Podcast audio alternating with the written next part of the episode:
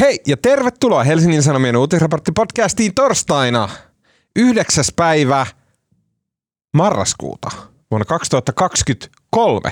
Sekä marraskuu että tämä vuosi tuli yllätyksenä nyt tässä. Ää, mun nimi on Tuomas Peltomäki. Kanssani täällä Helsingin Sanomien podcast-studiossa Suomessa Euroopassa kaikkialla muualla ovat ähm, äh, Anni Keskiheikkilä, ystävien kesken AKH, joka on tällä viikolla ollut politiikan toimituksessa toimittajana. Tälläkin viikolla. Vai onko se ollut tällä, tällä viikolla taloustoimittajana? En, en Kun on ollut oo- vero. No en, en ole, en ole itse asiassa ollut. Tein, tein yhden jutun presidenttiehdokkaista, niin se, se ei liity niin kuin sille. Mä oon ihan politiikan toimittaja Noniin. jo, joka päivä. No niin. uh, ja hänen vieressään on uh, Marko Junkkari. Säkin oot politiikan toimittaja Helsingin Sanomat nimisessä julkaisussa. Sä mietit kauhean pitkään mun nimeä. Tuomas, mulla on kumminkin, monta vuotta me ollaan istunut tässä. Seitsemän vai kahdeksan. Se on hiton pitkä aika muuten. Niin no.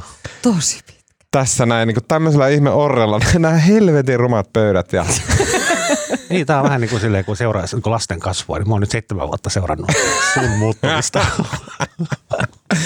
muuttumista ääliöstä boomeriksi. Tota, uh, hei, tähän ihan kärkeen, uh, no niin, algebraa, ei vaan, pikkujouluasiaa. Mm, tyttyn tapahtui viime jaksossa oli se, että meidän pikkujouluiden suosio yllätti kaikki aivan totaalisesti. Ja äh, me, meille, meistä tuntui niin hirveän pahalta se ajatus, että kaikki ne sadat ja sadat ja sadat ja sadat ihmiset, jotka on ilmoittautunut sinne pikkujouluihin ja jääneet sitten jonoon, niin että me voita, jouduttaisiin teille sanomaan vaan, että no, että, että voi ei. Näin. Niin me nyt päätettiin, että me tehdään sillä tavalla, että tänä vuonna pikkujoulut on kahtena päivänä, eli on kahden päivän pikkujoulut. Eli on se keskiviikko 29. päivä äh, 11. äh, kello 18 alkaen ravintola Tenhossa. Mutta samassa paikassa kello 18 alkaen, mutta seuraavana päivänä on toiset pikkujoulut. Eli tästä tuli tämmöinen mini-joulufestivaali uh, Uutisraportti-podcastin hengessä. Uh, molemmille päiville on ohjelmaa. Mol- molempina päivinä uh, niin kuin aivan älyttömän kivat. Tehdään myös live-nauhoitukset uh, molempina päivinä, eli tulee sillä viikolla myös kaksi Uutisraportti-podcastin jaksoa. Ja, ja puhutaan eri aiheista. puhutaan eri aiheista, on eri ohjelmat, kaikki on kunnossa. Ainoa hyvä asia on, että tämä podcastin pikkujoulut laajentui nyt kaksipäiväiseksi tapahtumaksi. Eli, eli tehtiin sama kuin PMMP, Stadion Game. niin Mutta sillä, eikö toi nyt sillä kivemmin päin, että se, että se ei tullut ennen, että ei tullut niinku tiistaille, että sit se olisi ollut sellainen harmitus niin, asia. se olisi, Niille, ketkä haluaa nähdä uutisraportin pikkujoulut ensi, ensimmäistä kertaa. Ky- kyllä, Ensimmäiset kyllä, pikkujoulut tänä vuonna. kyllä. Joo. Eli nyt miten me edetään tässä, ja tämäkin on hyvin yksinkertainen asia, koska todennäköisesti teille on jo tullut sähköposti, jossa tämä kaikki selitetään ja avataan ja toimintaohjeet löytyy. Eli mm, te ihmiset, jotka olette olleet jonossa pikkujouluihin, niin teille on tullut todennäköisesti jo sähköposti äh, meidän toimi, pääto, käytännössä päätoimittajan oikealta kädeltä Hannelelta, jossa teille on siis linkki, jossa te ilmoittaudutte, että tulette sinne torstain pikkujouluihin. Eli koska olitte keskiviikon pikkujouluihin jonossa, niin sitten nyt teille avautuu mahdollisuus tulla torstain pikkujouluihin. Tämä koskee, siellä on joukossa noin parikymmentä, jo- jotka on saanut varmistusviestin, että olette tulossa keskiviikkona, niin te ette ole tulossa keskiviikkona, vaan te tuutte myös silloin torstaina ja teillekin tulee se linkki. Eli se pointti on se, että jos olit ensimmäisen, ensimmäisen 270 joukossa ilmoittautumassa keskiviikon pikkujouluihin, niin olet edelleen siellä. Kaikki on ihan hyvin ja sitten tulet vaan paikalle. Tosin tästäkin lähetetään sähköpostia tiedoksi, että olet, kaikki on ihan fine, ei hätää. Mutta jos olit jonossa, niin sinulle tulee sähköposti, jossa sanotaan, että hei, olit jonossa ja tässä on linkki, josta ilmoittaudut torstain pikkujouluihin, eli äh, niihin seura- seuraavan päivän tapahtumaan. Ja sitten sinä ja Avekisi pääsette tulemaan sinne. Mutta mut onko myös, eihän kaikki jonossa olijat mahdollisesti näihin kahteen? Ei, kyllä. Jonossa on niin paljon porukkaa, että kaikki eivät siltikään pääse, äh, vaan jono jää edelleen siis mittavaksi, siis satojen ihmisten mit, mittaiseksi. Eli kaikki eivät pääse, mutta että ainakin nyt äh, tuplasti enemmän pääsee kuin oltiin edes niin kuin missään unelmissa suunniteltu. Ja sitten äh, tähän tor- torstain tapahtumaan on kaksi viikkoa aikaa ilmoittautua ja sen jälkeen sitten, jos on yhtään enää paikkaa vapaana, niin annetaan äh, jono, jonossa ensimmäisenä oleville ihmisille. Okei. Okay. Mä en kertaa tätä, kuuntele tämä pätkä uudelleen, kelaa vähän takaspäin ja kuuntele uudelleen. Tärkein on, katso sähköpostis, sinne on tullut sähköpostia tapahtumat at hs.fi osoitteesta. Hannelle kirjoittaa, Hannelle hoitaa. Hannelle on huomattavasti parempi tässä kuin minä. No niin, huh, okei. Okay. Uh, yes, no niin. Tämän viikon podcastissa keskustellaan siitä kiehovasta liemästä, johon Eurooppa ja länsi on vaarassa liuota, jos Ukrainan tukijat Amerikassa menettää kykynsä lapata sinne lisää aseita ja siten tavallaan tämän Ukrainan systeemin pelastuksen tuen vetovastuu on ehkä jäämässä EUlle. Mikä on siis tämä tilanne? Mitä tapahtuu Amerikassa, mitä tapahtuu sotarintamalla, mitä tapahtuu uh, Brysselin uh, hämyisissä käytävissä ja mitä tapahtuu Suomessa? Uh, puhutaan kaikesta tästä tota, tosi massiivisesta ja jotenkin super mega tärkeästä asiasta. Yritetään saada siihen selkoa. Mutta henkinen pääjuttu tässä lähetyksessä on se, että tämä ei ole lähetys, vaan tämä on jakso tota, on se, että tota, puhutaan äh, presidenttipelin tiukkenemisesta äh, äärimmilleen, kun viisi ukkelia istuskeli Elämäni viisi studiossa puhumassa pehmeitä. Äh, mikä on hölynpölyn rooli presidentti äh, tota, vaalissa ja kampanjoinnissa? Puhutaan siitä viimeisenä. Äh, niin. siinä välissä puhutaan tota, äh, hyvin nopeasti veroista. Veropäivä tuli ja meni. Suomalaismiljonäärit rikastu, verorahaa on joiden mielestä, joidenkin mielestä se on huono asia, joidenkin mielestä hyvä asia.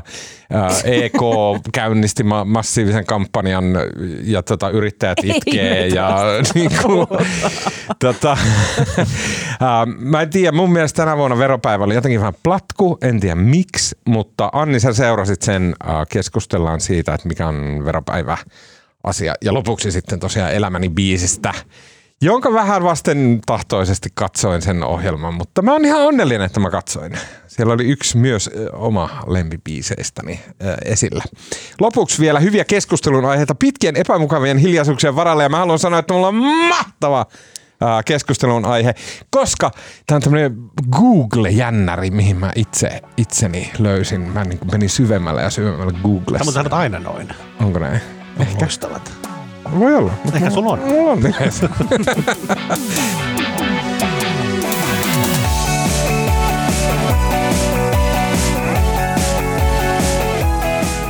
Kaikki uh, Ukrainan suhteen alkaa kaatua jotenkin yhtä aikaa. On eletty kiistatta tosi kuumottavia viikkoja.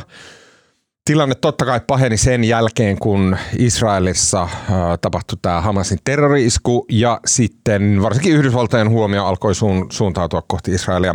Mutta myös äh, uutisten huomio kaikkialla maailmassa alkoi suuntautua kohti Israelia. Siitä heräsi tietenkin kysymys, että hei, hei, hei, meillä on tämä toinen, varsinkin Euroopan kannalta huomattavasti olennaisempi sota, eli Ukrainan sota. Äh, Tämä kaikki jotenkin tällä viikolla saavutti semmoisen niin jo hehkuvan kuumuuden, kun Ukrainan armeijan ykköskenraali Valeri Zalushny kirjoitti The Economist-nimiseen läpyskään esseen, jossa käytännössä muu, se, hän niin sanotti sellaiset pelot, mitkä on tässä leijuneet ilmassa. Eli että Ukrainan, oliko se loppukesästä alkanut vastahyökkäys, jonka tavoitteena oli, että Ukraina niin pelkän puolustamisen sijaan onnistuisi puskemaan venäläiset ulos, ää, tai ei kokonaan ulos, mutta loitomassa Itä-Ukrainan si, ää, niiltä rajoilta, mitkä Venäjä on vallannut. Mutta että nyt tämä kenraali kirjoitti sen niin kuin todeksi, että se, se vastahyökkäys ei ole onnistunut. Mm. Käytännössä hyvin lyhyesti, me ei mennä mihinkään sotastrategioihin tässä. Käytännössä siis Venäjä on ehtinyt semmoisen jännän niin kuin pienen tauon aikana linnoittautua sinne, kaivautua poteroihin kolmessa eri linjassa ja Miiniakin on parikymmentä kilometriä ja siitä on hyvin vaikea Joo, ja se kenraali kirjoitti myös, että sitä mukaan kun me Ukrainalla on tämmöisiä norjalaisia miinan purku, tämmöisiä raivaus tankkeja, mutta sitä mukaan kun ne saa jonkun alueen tyhjennettyä, niin venäläis pystyy niinku tavallaan ampumaan niinku etä, etäältä miinottamaan sen uudestaan. Mm. Se on tämmöinen, niin kuin, että, ne ei, niin, että se on ihan pirun vaikea. Kuulostaa ihan joltain tietokonepeliltä. Mm. Kyllä. Ää, tota, joo, eli se tilanne on, se on niinku vaikea, se on vaikea niinku sotilaallisesti sen takia, että kun asettaudutaan tämmöiseen niinku vähän semmoiseen old school niinku, äh, vallihautasotaan, niin sit, sit vaan sitä, se, on semmoista kulutussodaksi sanotaan, ja sitten käytännössä jolla on enemmän aseita ja ar- miehiä heittää siihen, äh, niin se voittaa. Se on, se on tosi hankala Ukrainan kannalta, joka on kuitenkin merkittävästi pienempi maa kuin äh, sota, kuin Venäjä. Niin, eikö onko, onko se tilanne tällä hetkellä siis niin, että, että ei ole varana se, että, tai jotenkin odotus ei ole se, että okei okay, Venäjä niin kuin tyyliin about huomenna voi voittaa tämän, vaan että niin kuin pitkittyy todella pitkäksi Kyllä. sodaksi, jonka päätteeksi Venäjä todennäköisesti Se oli voittaa. tavallaan se keskeinen Joo. että kumminkin venäläisiä, Venäjällä, Venäjällä, niin kuin hän, tämä kenraali kirjoitti, että Putin niin kuin tavallaan edullisin resurssi on ihmishenki, että siellä ei niin venäläisillä ole mitään väliä paljon niitä sotilaita siellä kuolee, tämä on siis kenraalin näkemys. Ja ne pystyy vaan jauhamaan ja jauhamaan, ja nyt kun siinä on tämmöinen pattitilanne ja kumpikaan puoli ei liiku mihinkään, niin, niin loppujen lopuksi se hyödyttää Venäjää. Ja mikä siinä oli kiinnostavaa, oli sitten jotenkin se, tässä oli siis ekonomistin kirjoitus, ja mikä hän oli kirjoittanut itse, ja sitten oli myös haastattelu. Saanko mä sanoa tuosta ihmishengestä? Mun mielestä siinä oli myös, että hän, hän sanoi, että se strateginen virhe, minkä Ukraina oli tehnyt, minkä hän itse oli tehnyt, oli kuvitella, että 150 000 sotilasta, kuollutta venäläistä, olisi tarpeeksi, jotta Venäjä lopettaa sen sotimisen. Näin taisi olla. Ja sitten siinä oli myös, musta oli kiinnostava, ei mennä syvemmin näin kuin mitään näistä sotastrategisista asioista ymmärrä, mutta se vertaisi, että tämä on niin ihan vastaava tilanne kuin ensimmäisessä maailmansodassa, jolloin Saksa ja Ranska oli niin kuin, monta vuotta ne nyt oli niissä juoksuhaudoissa siellä Verdönissä ja muualla, eikä liikkunut mihinkään ja mie- miehiä kuoli niin kuin miljoonia. Ja tota, tämä on niin samanlainen tilanne ja nyt tämä johtuu niin kuin siitä, tämä vaan nykyteknologialla ja droneilla ja muulla. Ne tietää koko ajan täsmälleen, mitä toinen tekee, molemmat osapuolet. Ja Venäjällä on myös droneissa niin kuin etulyöntiasema ja ukrainalaiset ei pysty torjumaan niitä venäläisten droneja, jotka koska ne koko ajan näkee täsmälleen, mitä toinen tekee, niin kumpikaan ei pysty käytännössä tekemään mitään. Uh, Tämä kenraali hyvin paljon syyt, tai syytteli, tai siis en tiedä oliko se syytel, syyttelyä, mutta hän puhuu mittavasti siitä, että mikä merkitys on tällä teknologialla, että Ukrainalta puuttuu teknologista kykyä ja kyvykkyyttä vastata näihin Venäjän toimiin. Ja sitten, että jos sulla on 20 kilometriä miinoja edessä, niin sä et pääse siitä läpi, joten sulla pitäisi olla niitä hävittäjiä, sulla pitäisi olla niitä droneja, sulla pitäisi olla keino niin kun jotenkin ilman kautta hyökätä, mitä Ukrainalla ei ole. Ja siihenhän aika tunnetusti syy on siinä, että länsimaat on ollut hyvin vasten tahtoisia ää, luovuttamaan näitä aseita, jotka, joita pystytään käyttämään ilmassa, koska yleensä ottaen pelätään, että ne aseet myös olisi sellaisia, että, että niillä pystyy hyökkäämään Venäjälle. Ja sitten äh, varsinkin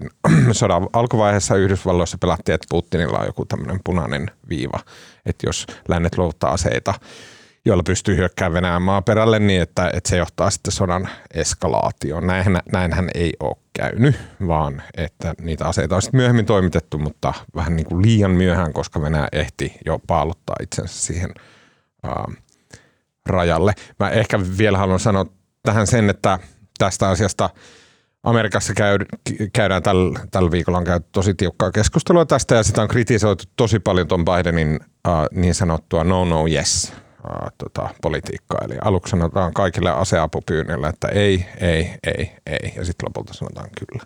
Ja tämä on vähän niin kuin se, mitä syytetään siinä, että miksi Ukraina ei ole onnistunut siinä Mm. vasta Ja poikkeuksellisesti tässä oli myös se, että sitten tämän kenraalin, niin siis Ukrainan puolustusvoimien komentajan ulostulon jälkeen, niin Zelenskihän sai hepulin ja haukku tämän kenraalin.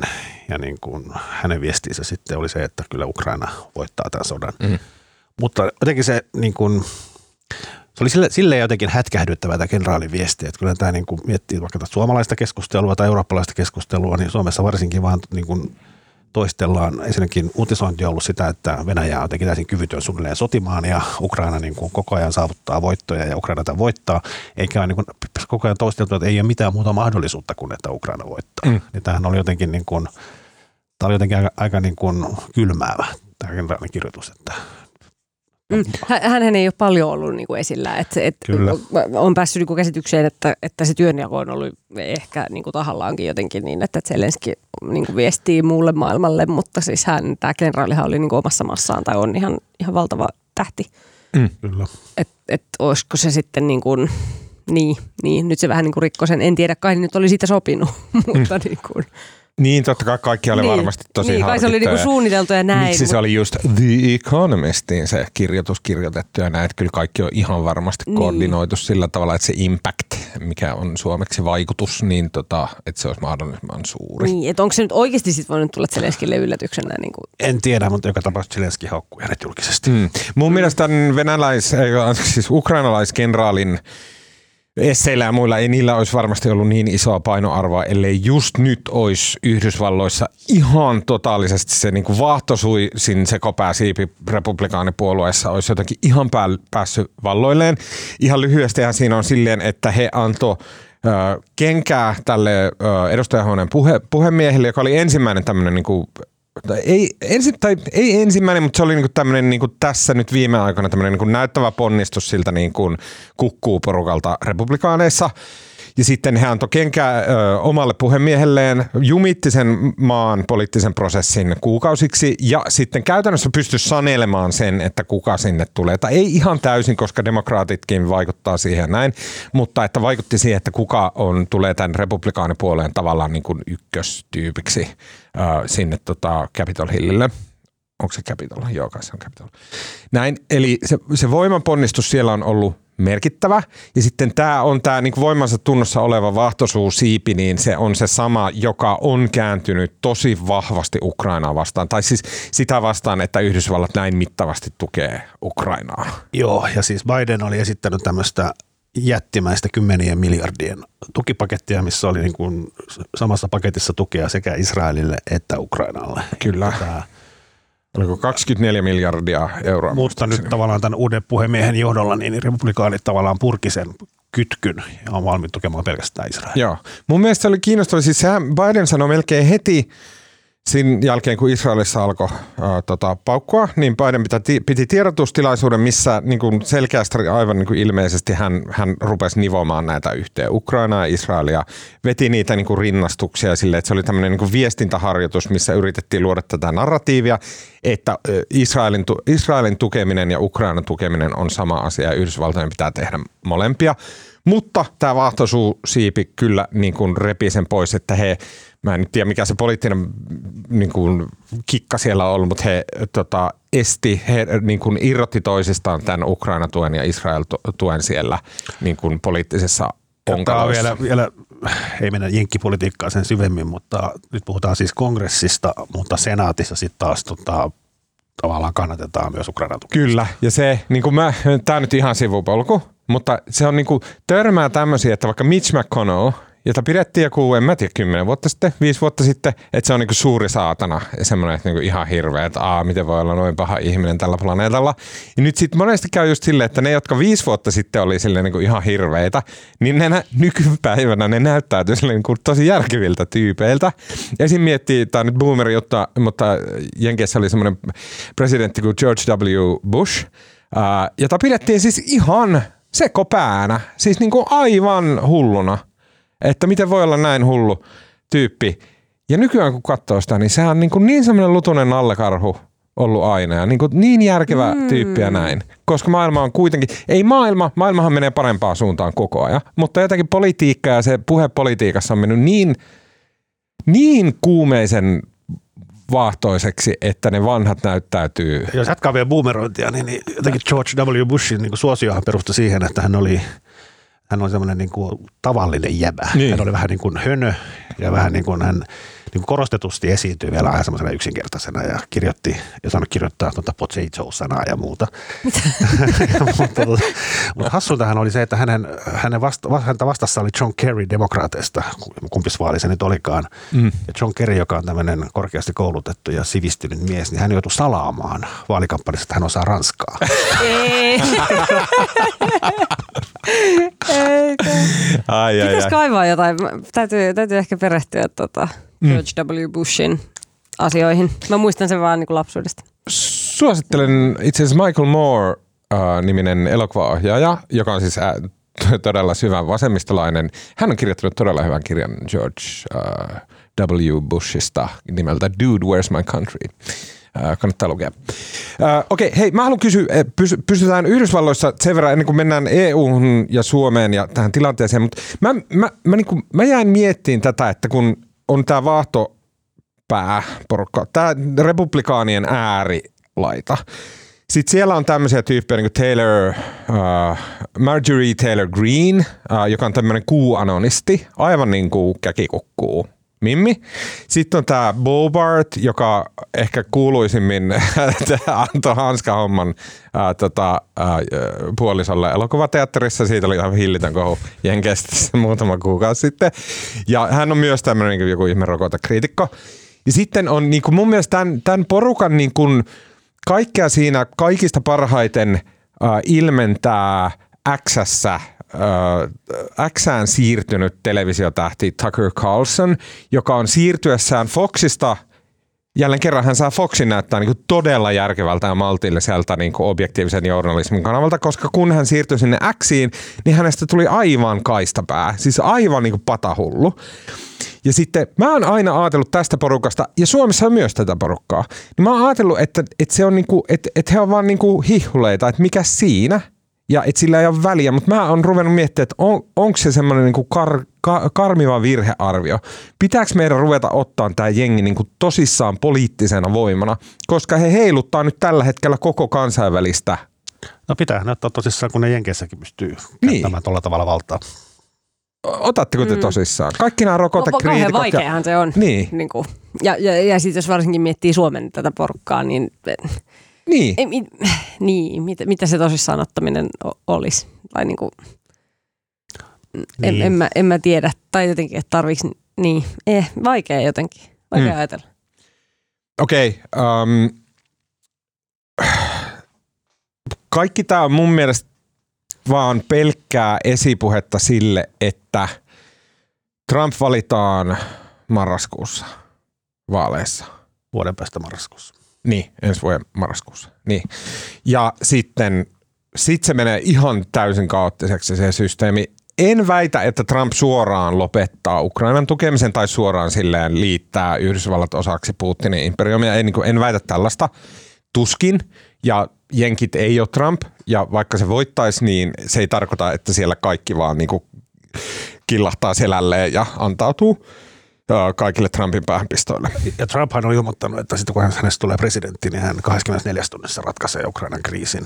Ja Zelenskihän kutsui Trumpin nyt käymään siellä. Joo, Ja mistä hän ei- Trump kieltäytyy.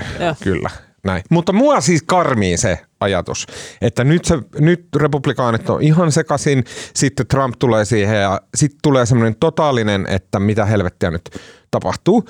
Ja kaikista, okei, kaikista eniten mua karmi, ei ehkä enää karmi, mutta karmi se ajatus, että okei, että käytännössä sitten vetovastuu siirtyy Yhdysvalloista Euroopalle – ja sitten taas se, että EU on jonkun asian niin kuin vetovastuussa, niin se kuulostaa silleen, että okei, että. No siis ei kai siinä muuten olisi mitään, mutta eikö, eikö, eikö EUn sisälläkin ole nyt ollut vähän Niin. sellaista, nyt niin kuin sellaista on joissain tietyissä maissa sellaista. Oh, mutta on kyllä EU on aika yhtenäisenä pysynyt, niin. Niin. mutta eihän tämä nyt kauhean hyvää kerro, jos EU on jo niin kuin mitä puolitoista vuotta sitten ilmoittanut, että nostetaan esimerkiksi näiden tykin ammusten tuotantoa niin kuin jollain Mm. mm. 200 prosentilla. Miljoona tykinammusta oli ma- maaliskuussa aloitettu tämmöinen operaatio, joka ei ole edelleenkään valmis. joka ei ole juuri edes edennyt. Ja, ja siis myös tällä hetkellä EU, EU riitelee, riitelee raha-asioista ja siinä Ukraina uhkaa joutua uhriksi, on kertonut Brysselin kirjeenvaihtajamme Jarno Hartikainen. Siinä on niin kuin liitetty EUn Ukraina-tuki näihin niin kuin EUn omiin rahaneuvotteluihin. Ja tota, siinä, jos, jos siinä käy huonosti, niin sitten Ukrainan tuollekin voisi käydä huonosti. Mutta mm. tota, mm, niin. Niin. Um, mä, mä kampasin, uh, itse asiassa jos laittaa Googleen, että jotain, että Ukraina tuki aikajana, niin sieltä tulee Euroopan komission tämmöinen ihan selkeä nettisivu, jossa on siis joka ikinen asia, mitä EU on tehnyt Ukrainan hyväksi, ja se oli kyllä ihan vaikuttava lista. Uh, Mut mun mielestä EU on kaiken kaikkiaan antanut 82 miljardia euroa tukea Ukrainalle, joka on siis todella merkittävä summa ja se on, mm, se on rahallisesti enemmän kuin Yhdysvallat. Aseellisesti Yhdysvallat on antanut kaikkein eniten, mutta EU on tehnyt eniten, varsinkin jos lasketaan huomioon se, että suuri osa ukrainalaisista pakolaisista on tullut EU-hun. Onko Yhdysvalloilla myös eniten annettavaa sen mielessä? Kyllä. Yhdysvallat, niin kuin kaikki Euroopan maatkin, niin on tyhjentänyt omia asevarastojaan sinne, siis vanhoista aseista – tota, sen lisäksi Euroopalla, Euroopalla on suunnitelma Ukrainan tukemiseksi. Siihen liittyy semmoista asiat niin kuin Euroopan rauhanrahasto ja EUn sotilinen, sotilaallinen avustusoperaatio ja sitten EU koordinoi jäsenvaltioiden kahden välistä apua. Sitten EUlla on tämä miljoonan tykin ammuksen aloite, eli että EUn sisällä olevat ase tehtaat, niin ne nostaa kapasiteettia sillä tavalla, että Ukrainaan saadaan tämän vuoden aikana miljoona tykin, tykin ammusta.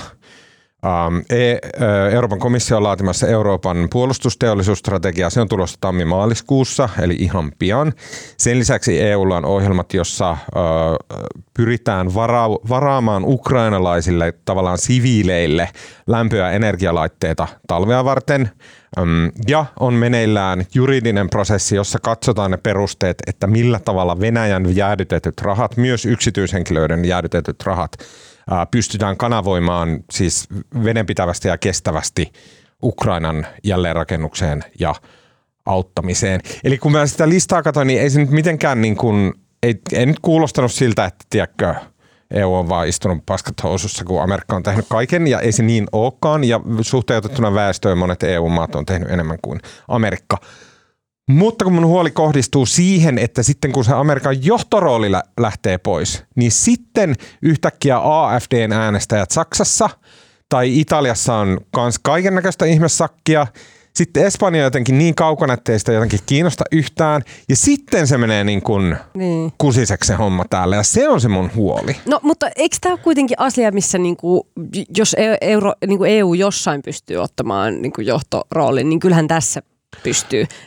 Tämä on niinku nimenomaan sellainen asia, missä EU on oikeasti pystynyt tekemään ja käyttämään sitä valtaansa. Ei, monissa asioissa ei pysty, mutta tässä on pystynyt. Ja myös kumminkin hämmästyttävän yksimielisesti tähän asti, että kyllähän siitä on niinku ollut, kyllä EU on ollut Mä tiedän, onko missään isossa asiassa aikaisemmin EUsta löytynyt näin yksimielinen tuki. Mm. Mm. Ja esimerkiksi tämä, tämä tota Slovakian pääministeri, uusi pääministeri, onko se pääministeri Fico, sehän, sehän sanoi tässä, että Slovakia lopettaa, lopettaa tukensa Ukrainalle, tai niin kuin näiden aseiden viimeisen Ukrainalle, tai jotain tällaista, tämän tyylistä. tota, mutta siinäkin oli ilmeisesti kyse siitä, että käytännössä niillä alkaa olla jo loppu mm. kaikki annettavaa. Että se oli enemmän tämmöinen, niin kuin, se ei oikeastaan ollut niin paha uhkaus kuin miltä se kuulosti. Ja että sekin on niin kuin yksi pieni maa. Joo, ja ilmeisesti siis, mä itse asiassa soitin yhdelle tutkijalle Ukrainaan, äh, tota, mutta tämä oli tämmöinen taustapuhelu, niin äh, tota, äh, ilmeisesti siis siinä on etunsa, että EU EUn se aseapu toimii sillä tavalla, että maat antaa käytännössä kaksinkeskisesti sitä aseapua ja sitten EU korvaa näille maille. Ja sillä tavalla estitään just Fikon ja Orbanin ja tällaisten sekoilut sen aseavun kanssa, koska sitten vaan, että okei, te ette anna aseapua, se on ihan fine, mutta se ei vaikuta siihen, mitä muut antaa, koska se perustuu siihen, että sitten maat hakee EUlta korvauksia siitä, mitä he menettää – rahoja tukiessaan Ukrainaa.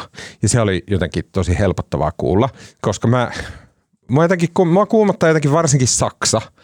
Ähm, jos muistatte aseavun suhteen, niin tämä on, on sitä no-no-yes-politiikkaa, niin se on se meni myös sillä tavalla, että se, se, kun Washingtonissa oltiin, että ei anneta, ei anneta Abrams-tankkeja, ei anneta näitä, mitä ne oli, minusta se kuulostaa aina Attackem tota, tota, joltain asejärjestelmältä, ja sitten ei anneta hävittäjä, ei anneta tälleen, niin se heijastui sillä tavalla ikävästi, että Euroopassa selkeästi aina odotettiin sitä, että aluksi Yhdysvallat suostuu antamaan jonkun raskaan asejärjestelmän, ja sitten Eurooppa vastaa siihen. Mä en tiedä, oliko siinä joku äh, systeemi sillä tavalla, että niin kun, ei ylitetä jotain punaisia viivoja, mitkä Amerikka määrittelee. Mä en tiedä, mikä se logiikka siinä taustalla on. Mutta nyt tavallaan, että jos, jos vaikka Scholz on koko ajan ottanut sitä, että okei, että jos Biden antaa Abrams-tankkeja, niin sen jälkeen Saksa antaa hävittäjiä, bla bla bla, tällä tavalla. Ja nyt tämä mekanismi sitten todennäköisesti poistuu, missä Saksan pitäisi proaktiivisesti ruveta, että okei, että me annetaan vielä kovempia aseita ja vielä kovempia. Ja se jotenkin, en tiedä, koska Saksalla on ensinnäkin tosi venäjänmielinen vähemmistö siellä, DDRn peruja, ja sitten saksalaiset Saksalaiset ajattelee, että he on vastuussa siitä, että Venäjän kansalaisia kuoli niin paljon toisessa maailmansodassa, niin he kokee tämmöistä lojaliteettia Venäjää kohtaan, mikä vitun typerää, niin ne pitäisi lopettaa se. Vai mitä? Kyllä. Okei. Okay. Hmm. Mulla on Suomi-kysymys.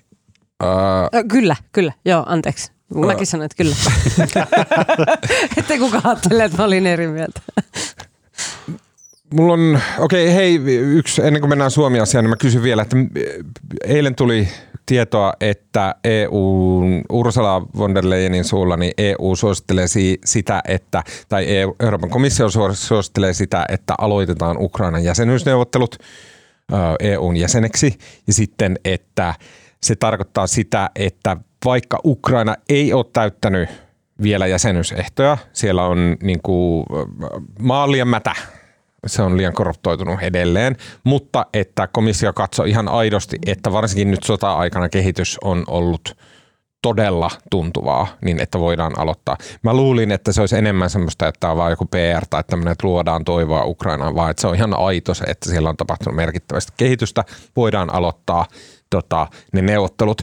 Mutta nyt tullaan tämmöiseen vähän kiusalliseen kysymykseen. Mitä mieltä te olette siitä, että pitäisikö Ukrainan tota, päästä EU-jäseneksi?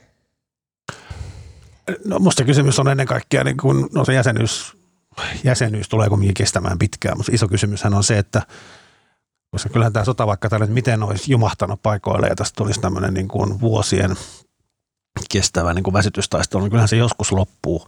Ja sitten se iso kysymys on se, että niin kuin, miten se turvataan, jos nyt Ukraina, jos Venäjä ei nyt niin kuin tavallaan pysty miehittämään sitä maata, ja niin kuin, että mitä Ukraina tapahtuu sitten sen jälkeen. Ja tarvitseehan se jonkinlaiset turvatakuut, joku turva Venäjän seuraavaa hyökkäystä vastaan, koska Venäjähän tuskin muuttuu tuosta Puttikin istuu vielä yhdeksän kautta, niin, niin tota, sittenhän se jäsenyys on oikeastaan niin kuin se, no, se turvatakuu ja myös NATO-jäsenyys. Mm. Se on mm. niin kuin ratkaisu siihen sodan jälkeiseen tilanteeseen. Mutta täytyy siinä var- varmistua siitä, että, että koska siellä kuitenkin on ollut siis paljon korruptiota ja, ja semmoista, mm. niin kuin, ja on ollut venäjämielisiäkin niin kuin ta, tällaisia voimia Ukrainassa, niin kyllähän se täytyy varmistua siitä, että ne kallistuu selkeästi Eurooppaa ja länttä kohti, eikä Kyllä. siinä, niin kuin, että, että mikä se tila, tilanne sitten on sen sodan jälkeen, että mm. jos, jos se kallistuminen onkin jotenkin Venäjän suuntaan – niin. En, mä, en mä osaa analysoida, miksi se niin kuin menisi niin, mutta siis no, sekin on mahdollista. Joo. Kyllä mä niin, ymmärrän sen ihan täysin. Niin, niin, ja toki siis nämä jäsenyyskriteerit, se,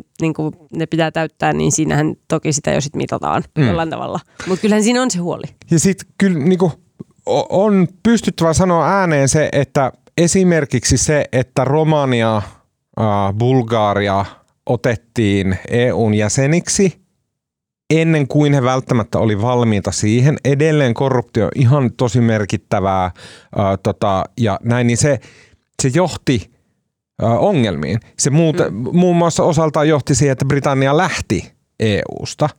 Ja, mutta sitten taas tulla, mä muistan sen, niin kuin ennen EUn periaatteena oli se, että miten kehitys tapahtuu Euroopassa on se, että EU asettaa standardit korkealle ja sitten semmoiset äh, maat, jotka silloin oli jotain aivan ihme neukkuloita, jotain tsekkejä tällaisia Puolaa, ihan semmoisia niin ihme pottupeltoja, niin sitten ne maat lähtee tavoittelemaan, että ne täyttää ne kriteerit, kehittyy länsimaisiksi lakia noudattaviksi norm, niin kuin hyviksi maiksi ja sitten pääsee EU-hun ja se oli se, että miten kehitystä tapahtuu Euroopassa. Ja se oli niin kuin hirveän järkevän oloinen systeemi systeemi.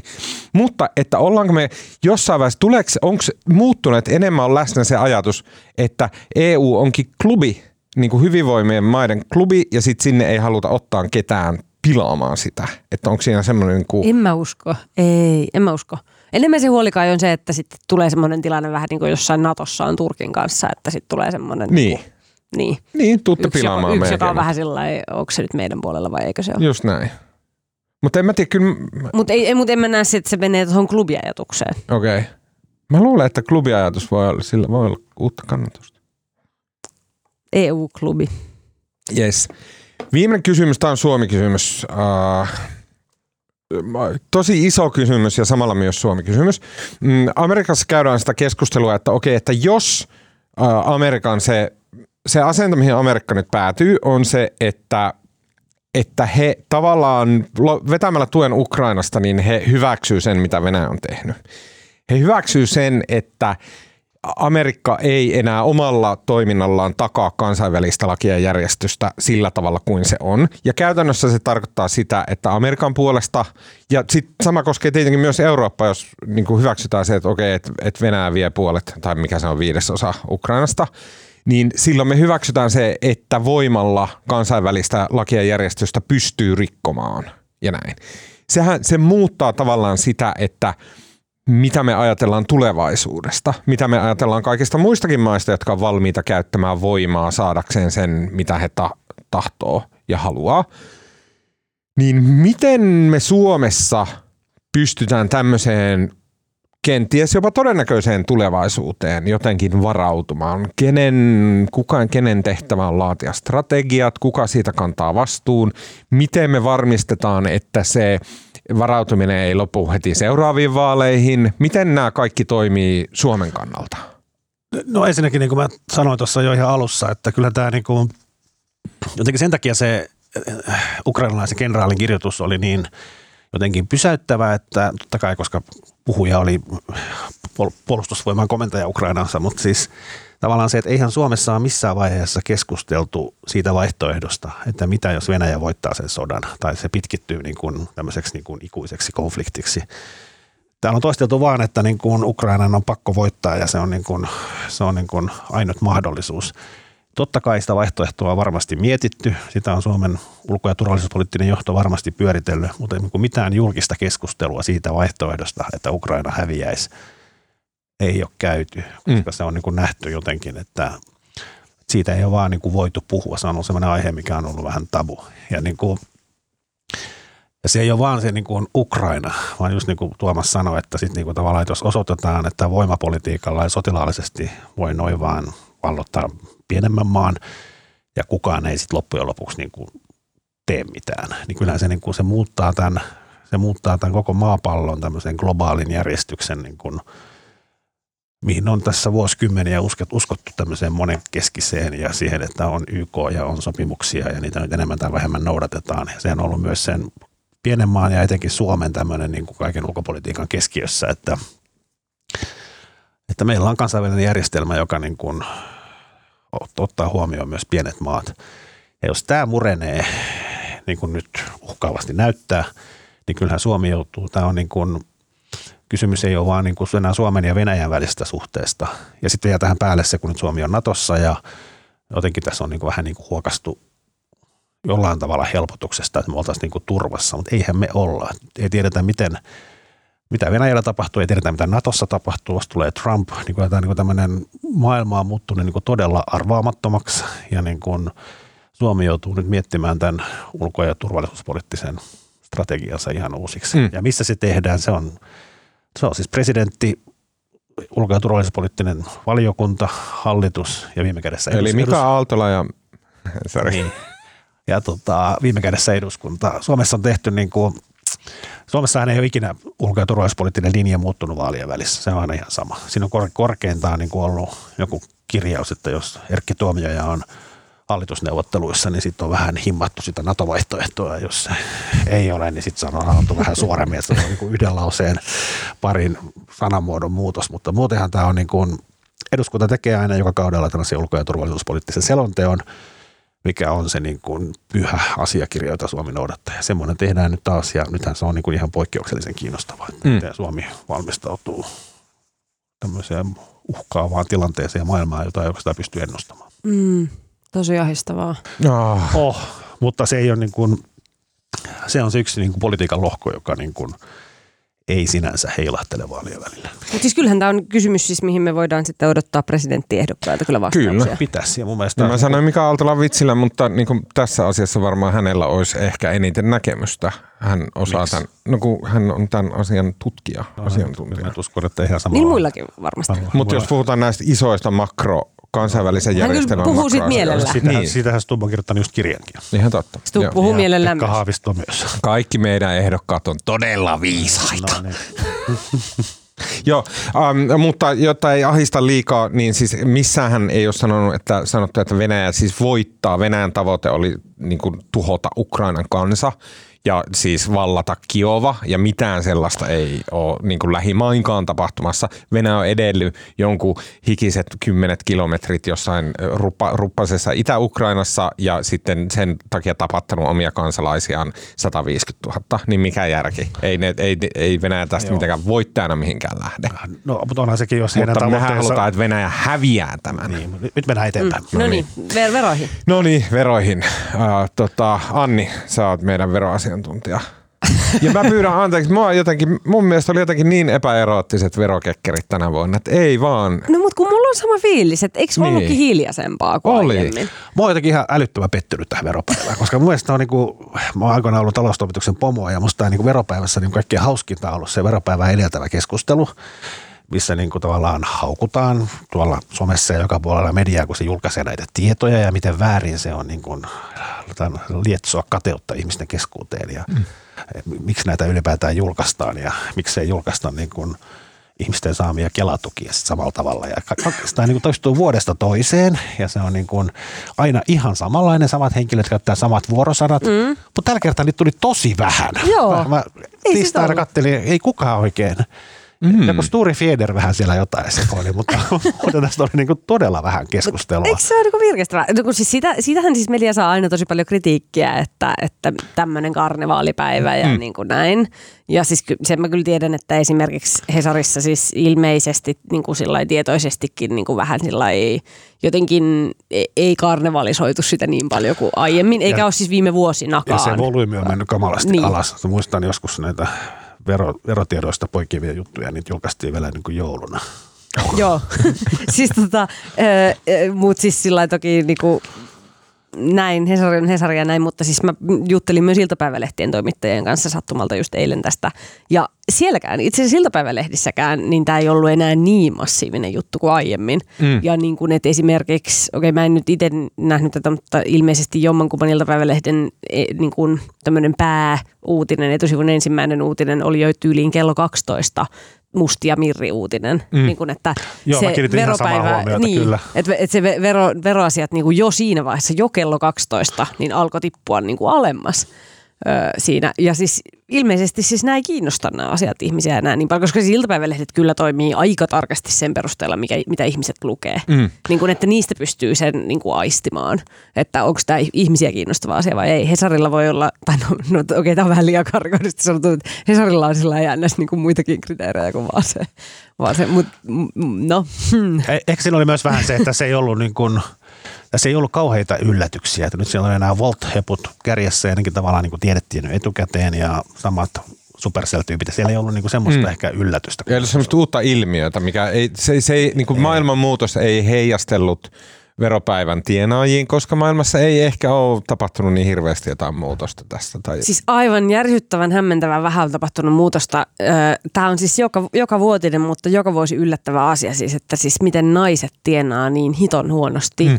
Ah, siis kyllä mua raivostutti, että siis siinä listassa ensimmäinen nainen, siinä rikkaimpien listassa ensimmäinen nainen oli siellä 23 mm. tai jotain ja vastaavaa. vaan joku 15 miljoonaa. Niin, mutta siis sillä lailla, että, että ah, miten voi olla, että top 20 ei ole naisia vieläkään. Sitä luulee aina, että niinku maailma on kehittynyt, mutta ei se sit oo. Niin, Ei se sit oo ja sitten niinku semmoiset teknologiamiehet niinku sen, sen niin mutta sitten mä, mä, nyt mä haluan... Ei tämä ole mitään uutta. Joo, joo, mutta siis mä haluan taas- protestoida lyhyesti tuota asiaa silleen, siis jo, mä, mä oonkin täysin samaa mieltä, pitäisi olla puolet naisia, bla bla bla. Mutta mikään ei sano, että ne miehet, niiden elämänvalinnat on mitenkään oikeita, tai että ne elää paremman elämän, niillä on vain enemmän rahaa. Siis se, että ne istuu jossain ihan vitun kuppasissa harmaiden pöytien kokoushuoneessa koko elämänsä, niiden lapset kasvaa aikuiseksi, ne ei näe niitä koskaan. Sä toistat, sä, sä Niin. sanoit pari lähetystä, että on ihan sama. Mä sanon, mutta et, et, et se täytyy huomioida, että et moni nainen tekee vaan tosi paljon järkevämmän valinnan, eikä lähde hikoilemaan johonkin aivan saatana. Ja sitten No, toinen, ja toinen, toinen asia, mikä on niin kuin aina toistuu, ja nyt tänäkin veropäivänä, mutta ehkä ei niin voimakkaasti kuin aikaisempina vuosina on se, että niin kuin sit alkaa keskustelu siitä, että mitä nuo verotiedot itse asiassa kertoo. Itse asiassa nehän ei kerro kauhean paljon. Sieltä ei näy oikeasti Suomen rikkaimmat ihmiset tai eniten tienaavat mm. ihmiset, koska suuri osa Antti Herliin koneen suuromistaja ja myös sanoman suuromistaja, niin, niin ei hänen tulonsa näy siellä. Hän, hänen niin kuin omistuksensa on niin kuin sijoitusyhtiössä ja sijoitusyhtiöstä hän nostaa, jos nostaa osinkoja ja ne on myös niin kuin tämmöisiä listaamattomia yritysten verohelpotukset on aika merkittäviä, että vaikka hän nostaisikin isoja osinkoja, siellä ne ei kokonaisuudessaan näy. Ja on niin kuin paljon muita porsaareikiä, jonka myötä niin kuin, no, no mun mielestä joku Erkki Liikanen kirjoitti somessa, että tota, hän tienasi viime vuonna jotain 200, jotain tuhatta ja niin kuin Björn Wahlroos tienasi, en tiedä kuinka monta miljoonaa, mutta Liikanen maksoi enemmän veroja kuin Wahlroos. Mm Mm, okei. Okay. koska liikäisellä oli, kaikki oli niin kuin palkkatuloja ja taas Varuusilla oli tota, pääomatuloja. Niin, aivan. Mutta siis kyllä sieltä näkee, niin kun, siis sieltä tulee joitain asioita esiin. Mä siis kiinnitin tänä vuonna huomiota noiden somevaikuttajien ö, tuloihin. Mm. Koska siis nehän on sellaisia tyyppejä, ketä sä ajattelet, siis niin kun, mä en tiedä paljon, paljon sä Marko seuraat influenssereita Instagramissa. Mutta Paljon. Tota, Todella paljon. ne on, niitä, ne on niitä tyyppejä, ketä sä ajattelet, että toi on vähän niin kuin mä. Ja että niin kuin toi on sillä lailla, Mä en kyllä ajattele kenestäkään. Nimenomaan. Mutta siis siellä on joitain sellaisia influenssereja, mitä ajattelee, että se on vähän niin kuin sama, samanlaista elämää kuin mä, tai se elää, ainakin sellaista elämää, mitä mä haluaisin elää. Ja se suosittelee semmoisia vaatteita ja sisustuskamoja, mitä mä haluaisin, että mulla olisi. Öö, ja sitten niinku, kyllä mulla tuli semmoinen niinku, öö, tajuaminen, Öö, vaikka on siis tiennyt, että okei, niillä on hyvät tulot ja ne niin kuin hankkii sitä kaikkea, koska siis niiden bisnes on se, että ne ostaa kamaa, esittelee mitä on ostanut. Mm. Ja sitten, jotta minä olisin sillä lailla, että ah, mäkin haluan ostaa ton. Ja siis aika usein tulee semmoinen tunne, että mä haluan ostaa samaa kamaa kuin ne. Mutta sitten nyt niinku tajus silleen, että, että joillain niinku munkin seuraamilla vaikuttajilla on yli 200 tonnin tulot, niin se on se, on se niinku raha, millä ne ostaa sitä kamaa.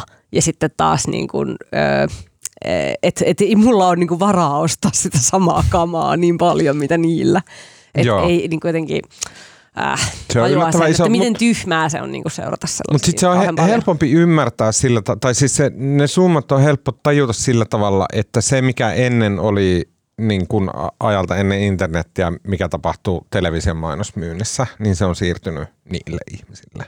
Niin, niin, jep. Koska siellä televisiota katsoo 90-vuotiaat ihmiset. Niin, ja sitten se mainosmyynti tapahtuu sillä, että se influenssari näyttää sen käsilaukun. Niin, ja siis ei, et, et, jotenkin se, että ei tarvitse tulla semmoinen paha mieli itsestä, että miksei, miksei, miksei mulla on noita, noita vaatteita, noita ihania kalliita luksusneuleita, mm. koska ei, ei mulla ole varaa sillä tavalla kuin niillä.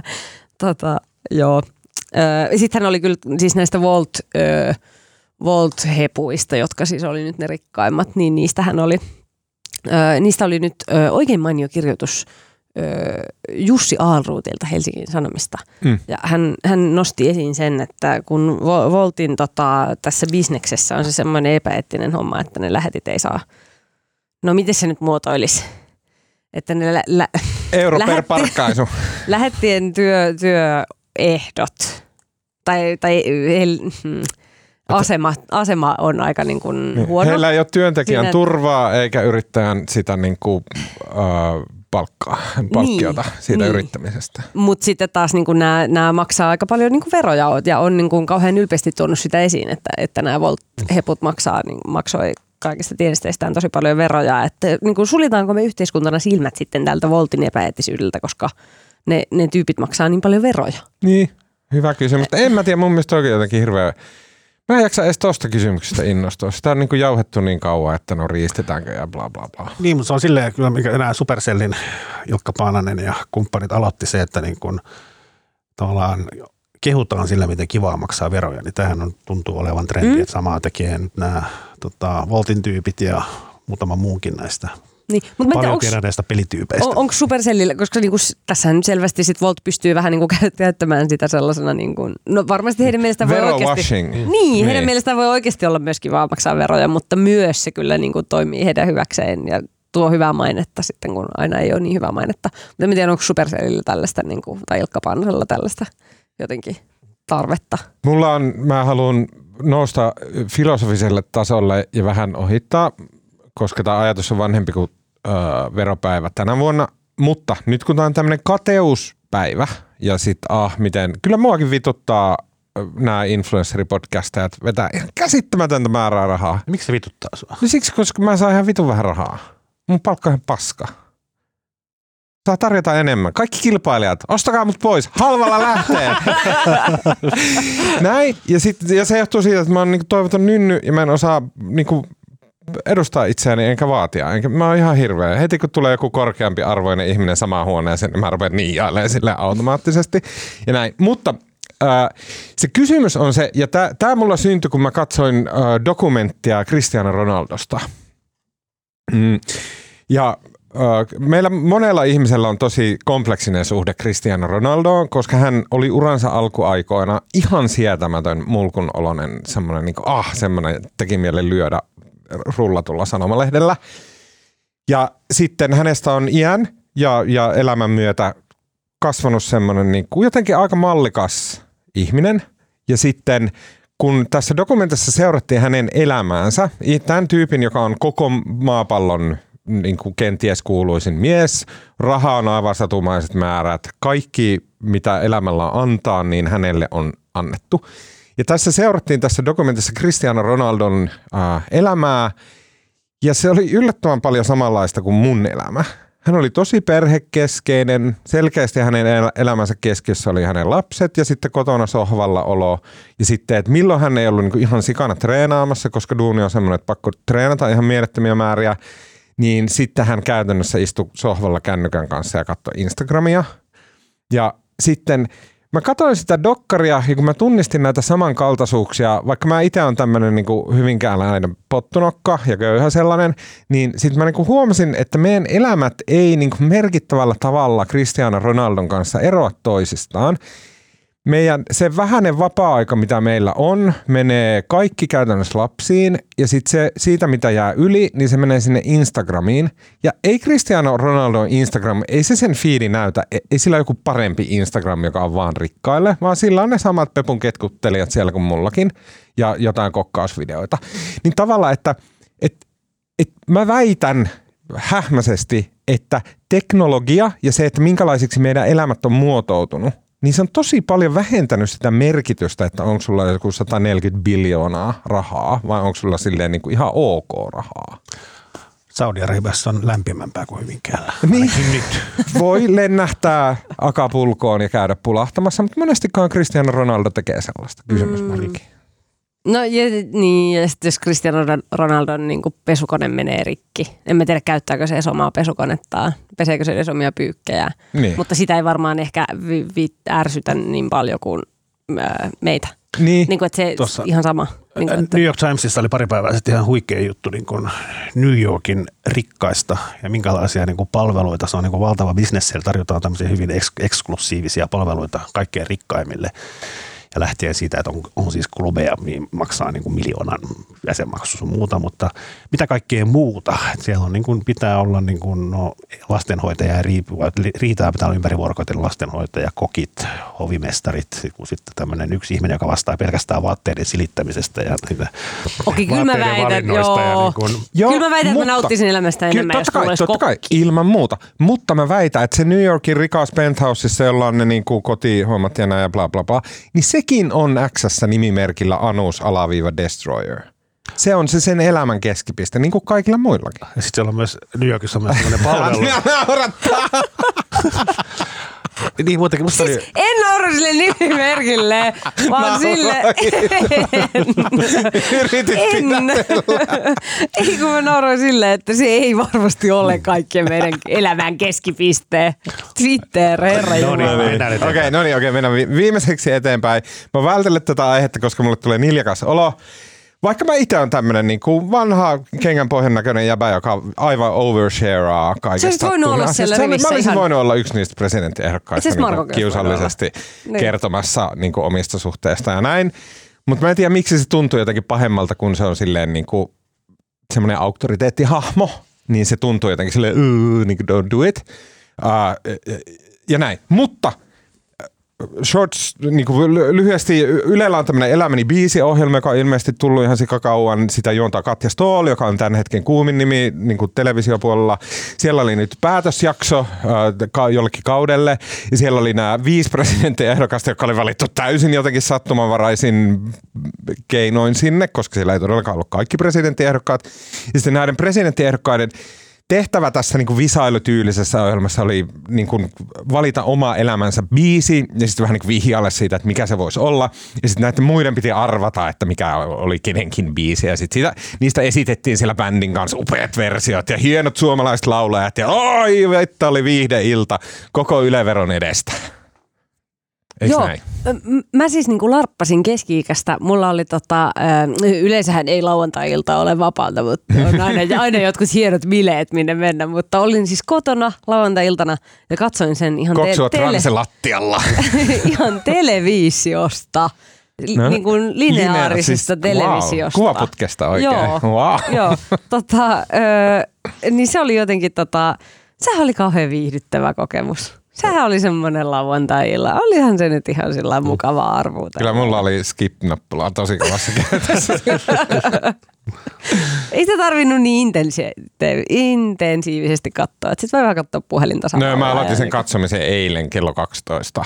Yöllä. Niin Yöllä, joo. Samalla kun siivosin keittiötä. mua niin kuin, mua niin kuin, äh, must, mulle jäi siitä eniten sen mieleen, että miten huonoja ne pressaehdokkaat oli mm. arvaamaan toistensa kappaleita. No se oli siis, joo. Siis niin kuin, että et oikeasti vähän kyllä, niin kuin, että mitä se nyt kertoo niiden sosiaalisista taidoista. Että ne ei arvannut Jussi halla ilmiselvää kappaletta. Kyllä, aivan. Niin kuin Okei, se ja ne oli niinku- biisithän oli äh, tota, just, no, No, nyt persuttaa taas, Jussi alla oli aivan ylivoimainen biisi. Niin vitun kova YUPn yövieraat. Mä oon vanha YUP-dikkeri. Tota, ai, että oli ihana kuulla se biisi taas pitkästä aikaa. Uh, Alex Tubbilla oli tämmönen niin yleisöä kosiskeleva korkkarit kattoon. Uh, tota, Kaija Koon biisi, Supernaiset. Kaija Koon, supernaiset. Uh, Olli Reenillä oli Juankoski Here I Come, Juisen biisi. Uh, Mika Aaltolalla oli uh, myöskin ihana suomalainen biisi, tää tota, mikä sen Olet nimi on? puolisoni nyt. Olet puolisoni nyt Samuli Putron biisi, tosi koskettava ja kaunis biisi. Ja sitten vielä äh, siellä oli Pekka Haavisto. Pekka Haavisto, jolla oli... Halleluja. Aa, joo, se oli Leonard aika Cohen. blää. Se on tosi hieno biisi. Hieno biisi, mutta blää. Jotenkin tämmönen liian, liian klassikko. Ö, niin, että spoilerin varoitus, että jos haluat vielä katsoa sen jakson.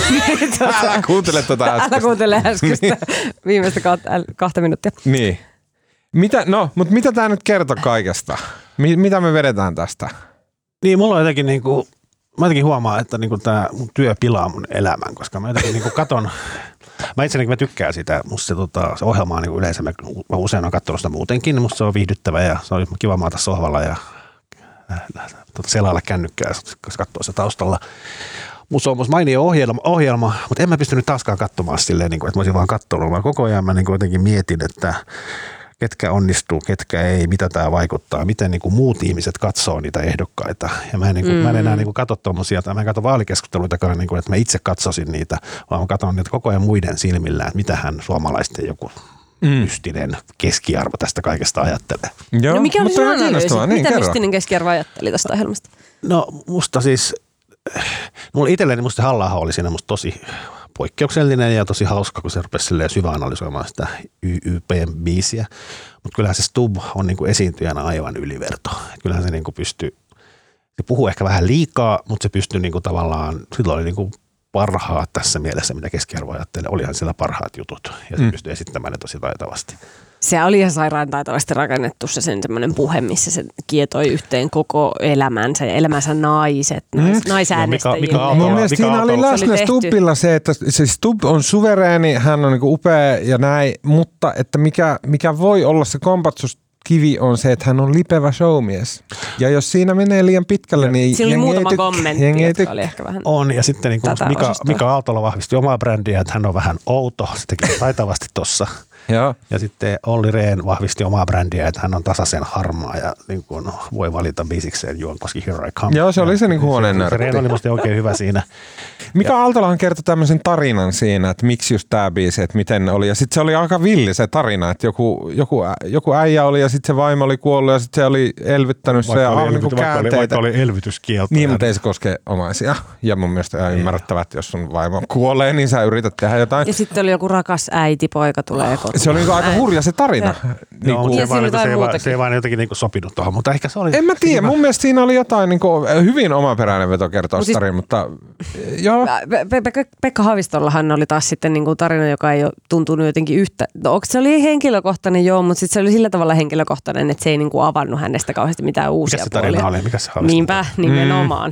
Mm. Öö, se oli tämä, kun hän on interreilannut ja sitten hän meni, niin, kävi joo, jossain kyllä. Leonard Cohenin Joo, jossain, niin millä asusta, mökillä tai jollain Välimeren saare, saarella. mökillä. En mä tiedä, hän, hän oli tehnyt tällaisen niin Sanomassa. varmasti henkilökohtaisesti tosi tärkeä niin tämmöisen NS-pyhiinvaelluksen johonkin Leonard Cohenin paikkaan jossain, jossain välimerellä, mutta se ei niin kuin ehkä sitten taas kertonut niin kuin sillä hänestä ihmisenä ihan hirveästi. Mä oon samaa mieltä, että Halla-aho onnistui, niin kuin se oli tosi hyvin ja se oli niin kuin tosi niin kuin, Ja hän pystyi näyttämään jo jotain uutta itsestään. Joo, ja oli tosi Joo. sillä omalla maaperällä siinä musiikin analysoinnissa ja siitä näkyi niin kuin se intohimo musiikkiin. Mulle jäi ehkä ne fiilikset tosiaan, äh, kaikki oli vähän niin kuin itsensä näköisiä kyllä, mutta se mikä ehkä yllätti eniten oli semmoinen niin kuin joku ikä, mikä näkyy Haavistossa. Semmoinen niin kuin joku jännä semmoinen, mä en osaa sanoa, mutta hän näytti vähän vanhentuneen ja sitten siitä puuttui joku semmoinen, niin kuin tässä on niin kuin tämä reipas Pekka, joka hoitelee nämä ulkomaan asiat aika hyvin. Semmoinen siitä puuttu. En tiedä, oliko häne, hänelle epämukava olla tuommoisessa asiayhteydessä, en osaa sanoa. Ja sitten tosiaan Jussi halla oli niin kuin hyvin Jussi halla mutta mua riemastutti se, että hän myös tässä musiikkivalinnassa hän ei niin kuin yhtään kumarrellut mihinkään suuntaan. Ja hän hymyili ja oli jotenkin nauro vitseille. Kyllä. Ja se, Joo. sehän oli ihan, hän ei ollut yhtään oma itsensä. Mä, mä niinku alussa, siis, siis joo, ja mä alussa oikeasti mietin, että hän, hän ei varmaan, niinku, hänestä ei varmaan ole mukava olla, olla tuollaisessa ohjelmassa. Niinku, mm. jotenkin hän ei välttämättä ole sellainen ihminen, joka nauttisi siitä suosiosta, mutta itse asiassa hän vaikuttikin niinku viihtyvän siellä ihan, Kyllä. ihan hyvin. Ja, Joo, ja muisti kehua niinku, bändiä joka, joka tilanteessa. Ja, kyllä näin oli. Mitä toki kaikki muutkin sitten. Stubb ja Aaltola oli tosiaan niin kuin sitä tasasta suorittamista mun Joo. Mutta mut joo, niinku, en mä tiedä, jotain kysymyksiä heräsi näiden niinku, sosiaalista taidoista kyllä. Että vähän niin jotenkin. Mm. Mutta siellä oli paikalla niiden puolisotkin. Niin, no tämä oli tämmöinen niinku sivukeskustelu, mitä tästä ruvettiin käymään siitä. Uh, sä kirjoitit Ani Jutunkin mm. presidenttien puolisoista. Um, ja sitten, no meilläkin tietenkin toimituskokouksia ja muualla näistä asioista keskusteltiin. Sitten siinä nousee tämä kysymys, että Pekka Haaviston Antoni Flores puoliso, että onko tämä nyt tämmöinen kuuma kysymys näissä presidentinvaaleissa. Jotkut on sitä mieltä, että on. Mun mielestä ei ole yhtään. Tämä on niin show 2010. Ei ole yhtään mitenkään enää suomalaisille olennaista, että onko uh, homopuoliso vai ei. Ei. Ei, se on, niinku, se on niin mennyt se keskustelu. Mitä sä oot, Marko? Sä taas arvioit kansan syvien rivien kannalta, niin mitä oot mieltä? Tosi vaikea sanoa. Kyllähän siis tavallaan tämä keskustelu käytiin jo silloin 2012, kun Haavisto oli ekan kerran ehdolla. Ja silloin mä luulen, että aika on muuttunut, että homopuolisoon suhtaudutaan varmasti suotuisammin tai silleen useammat ihmiset suhtautuu siihen myönteisesti tai neutraalisti tai sille ei ole niin mitään merkitystä. Niin, just Siitä näin. huolimatta niin kuin, mun mielestä niin kuin, vaikka, vaikka Tuomas onkin Landelta ja Hyvinkäältä ja edustaa tätä tämmöistä niin kuin maakuntien Suomea parhaimmillaan, mutta kyllä mä väitän, että sä et kumminkaan ole keskiarvo siitä, että kyllä mä luulen, että se monille ihmisille on ongelma edelleen. Meinaatko? Mm. Meinaan vähän iäkkäämmille ihmisille. Niin, ehkä joo. Sitä aina unohtaa, että niitä eläkeläisiä on järjetön määrä tässä maassa. Mm, ja, ja vaaleissa varsinkin. Niin, okei. Okay. Niin, niin, voihan se olla. Mun mielestä Antonius Floresissa on kiinnostavampaa se, että hän avasi siis oman, oman parturikampaaman Kyllä. tänä syksynä. Öö, ja tota, on, on ilmeisesti siis aikoo jatkaa niin kuin yrittäjänä myös, jos on presidentin puoliso. Mm. Sehän on oikeasti aika harvinaista. Ja niin kuin, mun mielestä se on niin kuin kiinnostavaa, että miten, et, et muut, et miten itsenäinen se presidentin puoliso voi niin kuin olla ns. Niin kuin, koska sitten myös niin kuin Alexander Stubbin ö, vaimo Susan ö, Ines Ines Stubb, ö, niin hän oli myös veropäivänä niin kuin, ö, näillä listoilla, tai ei nyt niillä rikkaimpien listoilla, mutta siis tienasi jotain yli 200 000 euroa vuodessa. Ai ihan niin kuin, okei. et, ö, joo, hän on siis hissiyhtiö tai siis koneen, ö, koneyhtiön Head of Compliance, jos muistan oikein. Joo, Niin, joo. Tämmöinen laki, laki Ja meidän entinen laki-ihminen. Niin, siis sanoma- sanoma, sanomainen. että samaa Niin. kaalirastetta Et se on vetänyt niin, tuolla, vaikea- vaikea vaikka on kuvitella- tuloja 200 000. Niin, että vaikka ei kuvitella, että hänkään niin kuin mitenkään täysin luopuisi tästä koko hommasta. Mm. Niin kuin, että mi, mi, niin, voiko, voiko presidentin puoliso olla tuolla niin kuin yrittäjä tai No, tehdä mik, jotain? miksei voisi? omaa Eihän sitä niin kuin tavallaan missään määritellä paitsi ihmisten odotuksissa. Mutta kyllähän siis jokainen presidentin puoliso voi, niin kuin, voi sitten rakentaa se vähän niin kuin itse Niin. haluaa. Mutta ei kukaan ole tyyli. Siis Jenni Hauki on ollut, silloin on näitä kirjailija, ja kirjailija niin. ja näin. Mutta siis, että ei, niin kuin, sitä ennen varsinkaan, niin ei ne, ei ne ole tehnyt kauheasti. No, Mm. Okei, okay, väärin sanoa, että kauheasti mitään, mutta siis ei ole tehnyt tällaista niin kuin bisnestä. Mm. Mä jäin tässä miettimään vaan, mä aluksi olin silleen, että "Aa, no, onhan Jenni Haukiokin kirjailija, että totta kai Antoniolla voi olla tota, parturi, mutta sitten, että eikö jos hän on, siis tekee siellä sitä työtä, niin eikö se ole ainakin siinä jotain turvallisuusnäkökohtia, mitä täytyisi presidentin puolisena ottaa huomioon, että eihän nyt kuka tahansa voi lampsia sinne, että no niin. Tervetuloa tässä, liekkapa tukka tuosta. Niin, niin, ehkä. Okei. No niin. Uh, all right. Uh, siinä uh, tota, istutte uh, tota, parturin tuoliin ja tota, niissähän monesti parturissa nykyään tarjoillaan kaiken näköistä juomaa siinä, kun selailette lehtistä ja päätätte, että mikä makeover tänään tehdään. Mä oon tehnyt makeoverin itse asiassa. Niin Huomaatteko? ootkin, Mä oon leikannut hiukset Sulla on upea, Toi, toi on hyvä. tosi lyhyeksi. uh, tota, tosi lyhyt uh, ja otsatukka, onko se uusi asia? no niin. Joo. Se on upea, olet kaunis. Ää, tota, ää, ja sitten ää, tota, teille tuodaan siinä terästettyä cappuccinoa. Ja sitten siinä tulee se, että pitää ruveta sen tota, parturinen kanssa keskustelemaan, niin mistä hänelle keskustelette? Mä voisin, voisin suositella itse asiassa kollegani Jakko Lyytinen, oltiin pari, päivää- pari, pari päivää sitten syömässä sitä raastetta tuolla Sanomaton kuppilassa ja se suositteli mulle tämmöinen Yle Areenasta löytyvä tanskalainen sarja Huset. Husset. Huset. Hussi. Aivan loistava. Tota, se kertoo siis vankilasta, jota ollaan niin kuin, jota ollaan, tai ta, ilmoitetaan, että on kolme vankilaa, joista niin kuin yksi suljetaan. Ja sitten tota, tota on semmoinen vankila, missä niin kuin vartijat on aika lailla antanut vankien tehdä mitä lystää, että ei ole tarvinnut niin kuin on helpompaa töissä, kun antaa vankien käydä sitä huumebisnestä ja näin. Mutta nyt kun tulee jotain uhkaa, että se vankila saatetaan sulkea, niin se vankilan johtaja päättää, että heidän täytyy nyt ryhdistäytyä ja pistää kaikki kondikseen tällä. Ja sinne tulee konsultteja myös sinne vankilaan. okay. ja sitten se on niin kuin, no sit siinä vaan näytetään, miten niin kuin, se on se kuustosainen sarja, mä vasta kolme nyt kattonut. Ja tota, se on vaan niin kuin aivan loistava käsikirjoitus, sitten niin kuin ihan mahtavat näyttelijät ja musta niin kuin, aina välillä kun hehkutetaan just, että niin kuin Suomessakin osataan nykyään tehdä elokuvia tai TV-sarjoja ja kansainvälisiä levityksiä, mutta kyllä Tanskassa osataan kyllä vielä enemmän. Se on musta ihan äly, älyttömän makeasti teknisesti tehty ja niin kuin. Okay. suosittelen lämpöisesti. Huset. Meillä oli muuten äh, lounaspöydässä oli tämmöinen keskustelu eilen, että eikö se ole vähän silleen, että Tanska on tosi in nyt? Se on ohittanut Ruotsin niin Pohjoismaiden semmoisena ykkös Mä oon tanskalainen. mahtina. Mitä? Mä oon tanskalainen. Sä oot tanskalainen. Uh-huh. Kuinka monessa osa? mulle. Kuinka monessa osa? No, aika pieni, mutta mun siis iso, iso, iso isä. Mikä se on yksi neljästoista osa? Okei, okay, huusset. Ja Joo. mistä tulee? Yle Areena. Yle Areenasta. Okei. Okay. Anni. Mä oon ruvennut ö, lukemaan uudestaan ö, Eeva Kolun kirjaa Korkeintaan vähän väsynyt. Mhm. Se on semmoinen, se ilmestyi muutama vuosi sitten. Ö, ja se on semmoinen, niin kuin se menee ehkä semmoisen, se on niin kuin non-fiktio ö, kirja, niin kuin se menee ehkä vähän self-help-kategoriaan, mutta se on semmoinen omakohtainen kirja myös. Se kertoo niin kuin uupumuksesta. Ja kun muutama vuosi sitten puhuttiin paljon niin kuin nuorten ihmisten uupu, uupumuksesta. Ja se keskustelu on jotenkin ehkä vähän itse asiassa häipynyt tässä nyt viime aikoina. Mutta kuitenkin se, se on, on siitä, niin kuin, ja se on semmoinen, se on tosi ihanasti kirjoitettu kirja. Ja se on ehkä semmoinen niin kuin ver, vertaistukikirja vähän niin kuin. Mm. Ja Eeva Kolu on tosi, to, sillä on tosi ihana tyyli kirjoittaa. Äm, niin mä siis tartuin siihen, koska jotenkin väsytti tämä niin kun, ää, joo, pimeys ja kaikki ja, ja marraskuu ja näin. Niin sitten mä kaipasin vaan jotain sellaista, niin kuin vähän sellaista lohduttavaa ja vertaistukea niin kuin tällaiseen, tällaiseen väsymykseen. Ja se on tosi hyvä, että se ei kerro niin kuin työuupumuksesta, vaan sellaisesta elämäuupumuksesta, että miten niin kuin, ö, ihmisiltä odotetaan nykyään ihan hirveästi kaikkea. Ei, ei vaan töissä, vaan niin myös töiden ulkopuolella. Ja sillä kaikki niin kuin, on ihan hirveästi paineet tehdä ihan hitosti ja niin kuin, kehittyä ihmisenä ja kaikkea tällaista. Mm. Niin se on, tota, se on tosi hyvä kirja ja mä oon nauttinut sen lukemisesta. Lukemisesta vai kuuntelusta? Lukemisesta. Eeva Kolu, korkeintaan vähän väsynyt. Okay. Kyllä. Uh, pitäisi ehkä jaksaa. Okei. Okay.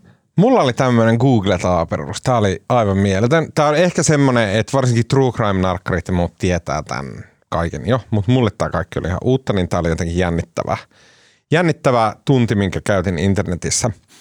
Mä lueskelin Politikon EU tota, eli politika.eu, verkkolehteä, joka on aivan mainio tapa pysyä Euroopan asioista kärryillä. Siellä sattui silmään tämmöinen otsikko, tai juttu, jonka otsikko oli Belgium in race to burn seized cocaine before gang steal it back – ja siinä kerrottiin tästä äh, Belgian Antwerpenissä äh, niin kuin syntyneestä ongelmasta ja ilmiöstä, joka on aivan uusi. Ja se on se, että Belgian poliisi niin tehokkaasti saa kiinni ja ratsaa ja takavarikoi huumekauppiaiden kokainia, että – ne ei kerkeä tuhoamaan sitä tarpeeksi nopeaa, vaan ne joutuu läjittämään niitä semmoisia valtaviin vuoriin jonnekin parkkipaikalle. Ja sitten nämä gangsterit käy sitten, niille ilmestyy, tai siis tulee houkutus tota, pölliä ne takaisin ne kokaiininsa.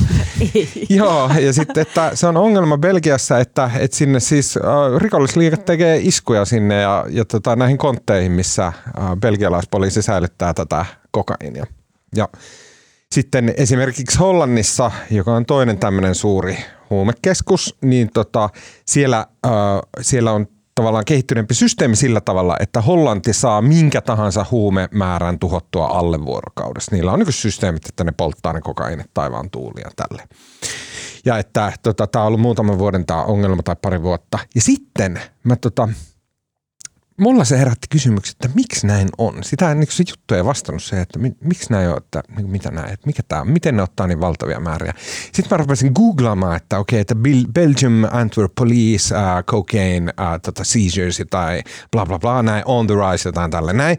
Ja sitten mä pääsin tämmöiselle niin ihmejäljelle, joka johti siihen, että uh, muutama vuosi sitten poliisi kräkkäsi tämmöisen chattisovelluksen kuin Sky ECC. Ja tämä Sky ECC oli siis tämmöinen niin kuin vähän Telegramin tyylinen tämmöinen anonymisoitu ää, tota, ää, sovellus, jota ilmeisesti sitä levitettiin semmoisten erikoispuhelimien mukana, josta oli poistettu kamerat, GPS-laitteet, ää, tota, kaikki tällainen niin kuin, myös se puheominaisuus, se oli pelkkää viestilaite, oli tehty näistä kännyköistä. Siihen oli laitettu tämä Sky ECC, joka oli täysin anonyymi ja sitten nämä rikollisliikat oli siirtynyt käyttämään sitä kaikkeen tähän viestiliikenteeseensä. Ja sitten jotenkin Belgian poliisi onnistui kräkkäämään tämän ää, viestisovelluksen ja downloadaamaan sieltä miljardi viestiä – näiltä huumeliigoilta. Okei, no sitten mä keskustelin itse asiassa mun kollegan kanssa, joka sanoi, että joo, että tämä ei ole ainoa. Sen lisäksi oli tämmöinen viestisovellus kuin Anom, joka äh, myös oli äh, kansainvälisten huumeliigojen käytössä, mutta mitä huumeliigat ei tiennyt oli se, että äh, FBIlla oli se koodari sille niin kuin tiukasti palleista puristettuna ja ne pakotti sen kirjoittaa sinne semmoisen takaoven, jolloin se Anon viestisovellus, joka levisi kaikkialle näiden huumepiirien käyttöön, niin se aina lähetti ne viestit suoraan FBIlle ja sitten identifioi ne puhelimet sille, että niillä oli suora todistusaineisto siitä, että Uh, ja tota, FBI jakoi näitä tietoja muun muassa Suomeen ja Kyllä. Eurooppaan. Ja sitten oli se, että esimerkiksi tämä Katiska-tapaus, niin sekin linkittyy näihin. Ja että itse asiassa se, että Antwerpenissa on valtavia kokainitakavarikoita nyt vielä vuosia sen jälkeen, uh, niin se johtuu siitä, että poliiseilla on ihan käsittämätön määrä tätä viestiliikennettä, jossa on kaikki niiden huumetyyppien tiedot. Ja sitten ne huumetyypit ei tietenkään tiedä, että mitä poliisi tietää, mutta ei ne voi ruveta purkaan koko operaatiota, niin poliisi vaan ottaa ja sitten napsii näitä kiinni. Ja sitten mulla tuli jotenkin mieleen, koska nyt eletään tätä ää, aikaa, jolloin se viihdekäyttö on niin massiivista ja sitten nämä kaikki linkittyy kaikkiin, niin mun mielestä oli kiinnostavaa, että – että tämä, oli, tämä on niinku se kuvio, että ne tulee sieltä kartelleilta, missä katkotaan niiden perheiden lasten jäseniä ja muuta, hukutetaan sementtiin perheäitiä, mitä ikinä, niin mitä nyt kartellit tekee, ei niinku väistellä sitä, niin ne tulee sitten sieltä laivalla Antwerpeniin ja Antwerpenistä ne kulkee Ruotsin kautta Suomeen. Ja se, about, tämä on mun oma niinku arvailu näin. Ja sitten, että kaikki hoituu tämmöisillä viestisovelluksilla, mutta poliisi nappasi ne. Jotenkin aivan mieletön story, tämmöinen kokonainen niinku maailma, mistä mä en tiedä yhtään mitään. Uh, ne appit, googlailkaa Sky ECC ja Anom, siitä pääsette niin tosi mielenkiintoisille uh, jäljille. Okei, okay. siinä kaikki tältä erää. Uh, tota, tarkistakaa sähköpostinne pikkujouluohjeista, ilmoittautukaa torstain pikkujouluihin erikseen, siis vaikka luulisitte, että a, a, a, olen, olen, olen ilmoittautunut, mähän täytin sen lomakkeen silloin kerran, niin katso, että onko tullut käsky ilmoittautua uudelleen sinne torstaihin, koska silloin sun täytyy tehdä se. Uh, yes, hyvä. Uh, kiitos Marko Junkkari. Kiitos. Kiitos Anni Keskiheikkilä. Kiitos. Äänenkuva ja kaiken muun mahtavan meille tekee tällä viikolla Janne Elkki. Kiitos Janne. Mun nimi on Tuomas Peltomäki. Ja tota, me kuullaan hei ensi viikolla. Näin se menee joka viikko.